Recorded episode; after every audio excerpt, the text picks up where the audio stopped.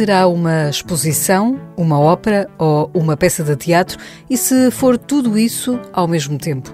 A proposta está em destaque no cartaz CCB que agora abrimos para o mês de fevereiro, recheado de ideias para os seus tempos livres. Fique para ouvir e saiba que obra vai sair das reservas do Museu Max CCB, onde está bem guardada.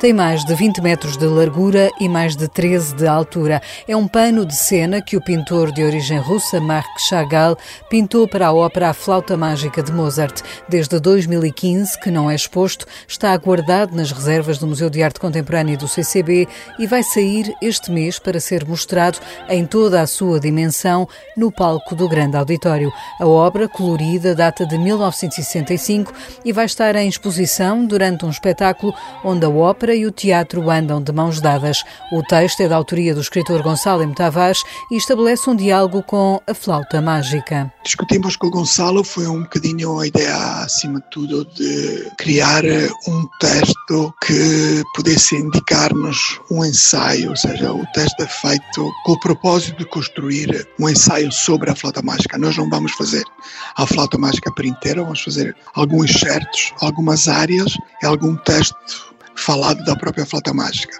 O texto de Gonçalo não tem como objetivo substituir a flauta mágica, mas de alguma maneira sugere um conjunto de histórias paralelas e sugere também a descrição do pano. Jean-Paul Bucchieri é um encenador de origem italiana a viver há muitos anos em Portugal. Este criador imaginou este espetáculo que conta com a Orquestra de Câmara Portuguesa, com a direção do maestro Jean-Marc Bourfin e onde as fronteiras entre teatro, ópera e a arte se esbatem. É verdade que nós aqui temos a partir de três objetos diferentes, mas não parece que o espetáculo seja um espetáculo dividido ou o que podemos eh, categorizar no sentido que são três categorias diferentes. E o desafio parece-me justamente isso: é pensar, entrar numa sala, passar o tempo que o espetáculo dura e, no fim, perceber que fomos ver um objeto, um objeto artístico. Um... Pessoalmente, não tenho um desejo de, de perceber eh, o que é que eu vou ver: se é uma ópera, se é teatro, se é um concerto. A questão passa a qualquer coisa que te toca, que te move. É tudo isto: uma exposição, uma ópera e uma peça de teatro tudo no mesmo palco, uma fusão que conta com o ator Miguel Loureiro. O Miguel é, é uma espécie de. Eu não queria, não queria chamá-lo nem narrador, nem encenador em cena. Eu, para mim, é quase uma, uma, uma nota de rodapé.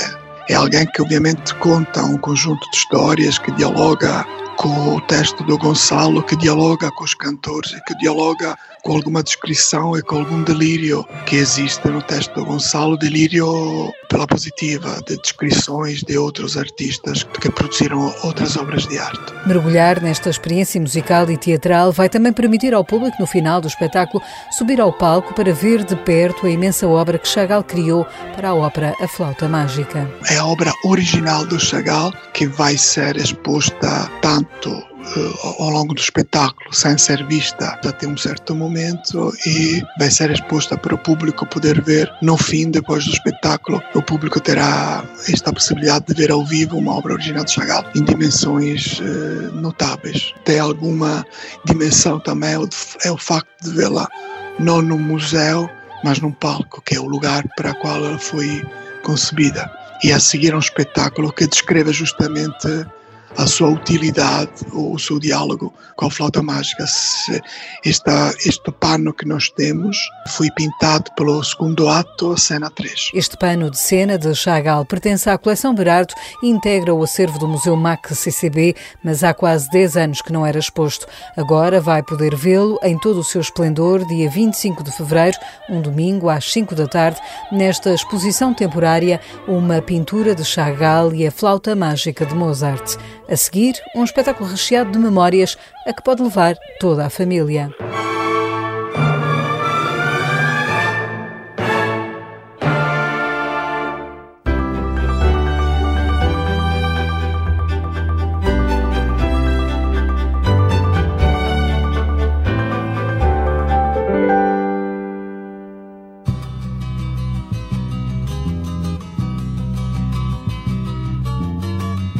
Poeta Sofia de Melbrenner chamou-lhe o dia inicial e limpo, 25 de abril de 1964. Foi a madrugada revolucionária que mudou o curso da história em Portugal.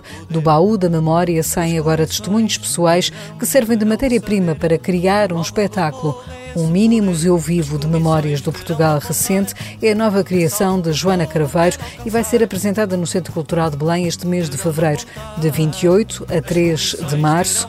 O pequeno auditório acolhe este projeto que nasceu a partir de outro espetáculo, também da autoria de Joana Craveiro e da Companhia Teatro do Vestido. É um projeto teatral que decorre de um outro, que se chama Um Mini Museu Vivo de Memórias Pequenas e Esquecidas, que eu estreiei em 2014, em que faço uma reflexão artística, digamos assim, sobre hum, o período da ditadura, da Revolução e do processo revolucionário português e também como é que isso estava a ser comemorado em 2014 e foi sofrendo atualizações ao, ao longo dos últimos 10 anos. É um espetáculo que, que eu já fiz em vários, várias partes, muitos lugares de Portugal e fora de Portugal, em, em Londres, em Paris, em Santiago de Compostela no Brasil e vou continuar a fazer este ano, evidentemente, nos 50 anos do 25 de Abril. E em 2017 a Madalena Wallenstein desafiou-nos a, a construir um, um espetáculo a partir desse que pudesse ser apresentado a um público do, do segundo ciclo. E quando o povo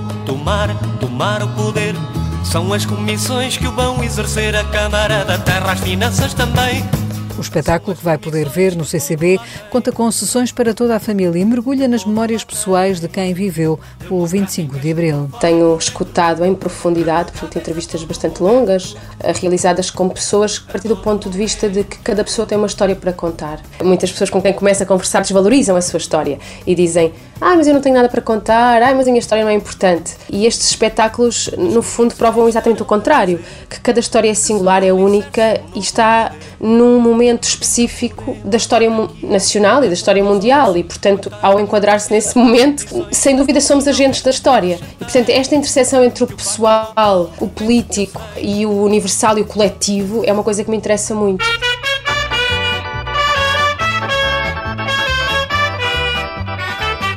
Joana Craveiro, com este mini museu de memórias do Portugal recente, junta também o olhar da artista Dúnia Semedo, que soma a esta caixa do tempo pedaços da história colonial e as memórias de Cabo Verde e da luta pela independência. Eu sou professora universitária. Os alunos que eu apanho chegam até mim com desconhecimento absoluto de imensas coisas, mesmo a própria guerra colonial, completamente descontextualizada, sem entenderem o que foi realmente, do ponto de vista de um entendimento mais profundo do que é o colonialismo, não é? Não é simplesmente o que é que é a guerra do ultramar. As palavras são muito importantes, não é? Dizer-se guerra do ultramar ou guerra colonial, ou como os, os países antes colonizados por Portugal chamam-lhe guerra de libertação. Portanto, estas desconstruções a nossa escolaridade infelizmente não faz. O teatro é fundamental nisso, porque nós temos já liberdade artística, não é? Para o fazer, nós não estamos obrigados a nenhum programa e porque fazemos artisticamente, que é logo também outra coisa, utilizando diversos recursos. Pensado para o público escolar, este espetáculo de teatro do vestido contará também com sessões para famílias dias 2 e 3 de março. Eu acho que o ato de se trazer os descendentes para virem ver, não é? Por parte de um pai ou de um avô, para mim é sempre algo que me comove muito, porque porque me faz ter esperança de que as pessoas têm noção de que se não forem elas a passar a memória, a memória se perderá. Escavar nas memórias da história com H maiúsculo é o caminho que este mini museu vivo de memórias do Portugal recente propõe de 28 de fevereiro a 3 de março no pequeno auditório do CCB. A seguir, porque de Espanha não vêm só maus ventos e casamentos, descubra quem vai pisar o palco do grande auditório.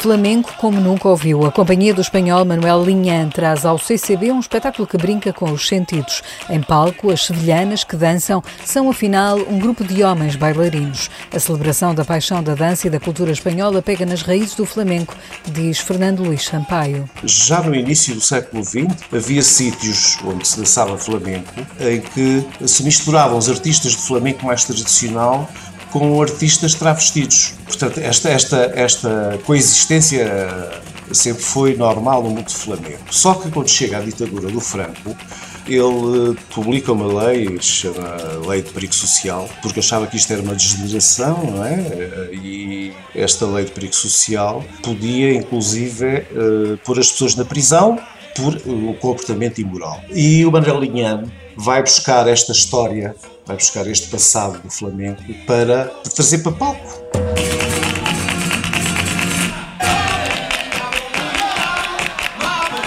O programador do CCB explica que os bailarinos exploram um lado contemporâneo do flamenco, não esquecendo a tradição. São seis bailarinos vestidos que, no fundo, fazem exatamente o que fazem os, os bailarinos tradicionais do flamenco. Isto é, interpretam as boleirias, as chamadas escola bolera, os tarantos, as alegrias e músicas e interpretações que o flamenco tradicional tem. Viva, com a companhia Manuel Linha, vai marcar o ritmo no palco do Grande Auditório dias 16 e 17 de fevereiro, sexta às 9 da noite, sábado às 7 da tarde.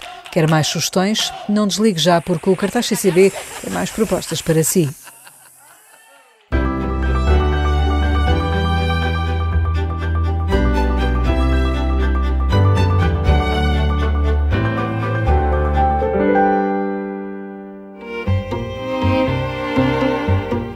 Hoje ainda e até às 6 da tarde pode dar um salto ao CCB onde está a decorrer o mercado.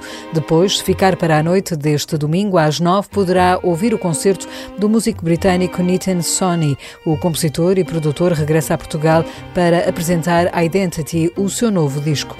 Se prefere jazz, o CCB recebe dia 9 de fevereiro o espetáculo Tudo Isto é Jazz, que propõe uma viagem por 100 anos de jazz a marcar o centenário de Luís Vilas Boas, uma das figuras do jazz português. O espetáculo conta com a orquestra do Hot Clube de Portugal, dirigida por Pedro Moreira, e por músicos como as cantoras Maria João, Sofia Hoffman e os músicos Laurent Felipe, Quiau, entre outros. Está marcado para o Pequeno Auditório às nove da noite. Dia 10, também no Pequeno Auditório, Cília apresenta o seu disco de estreia, Miguela, que propõe uma viagem da infância até aos dias de hoje. Dia 11, às 11 da manhã e depois às 5 da tarde, a Orquestra Metropolitana de Lisboa dá o seu concerto de carnaval com um programa que inclui obras de Saint-Saëns, Grieg, Ravel e Rossini. Noutro género, os Mano a Mano, dos irmãos madeirenses Bruno e André Santos, dão um concerto dia 17 às 9 da noite, um espetáculo que parte da obra da artista plástica Lourdes Castro. Dia 24, o ciclo Atravessar o Fogo, programado por Martim Sousa Tavares, apresenta no foyer do grande auditório o grupo Plus Minus Ensemble. Como vê, são muitas as ideias para dar um salto ao CCB em fevereiro. Agora é só escolher, pode ouvir de novo tudo em podcast na página da Renascença. Bom fim de semana.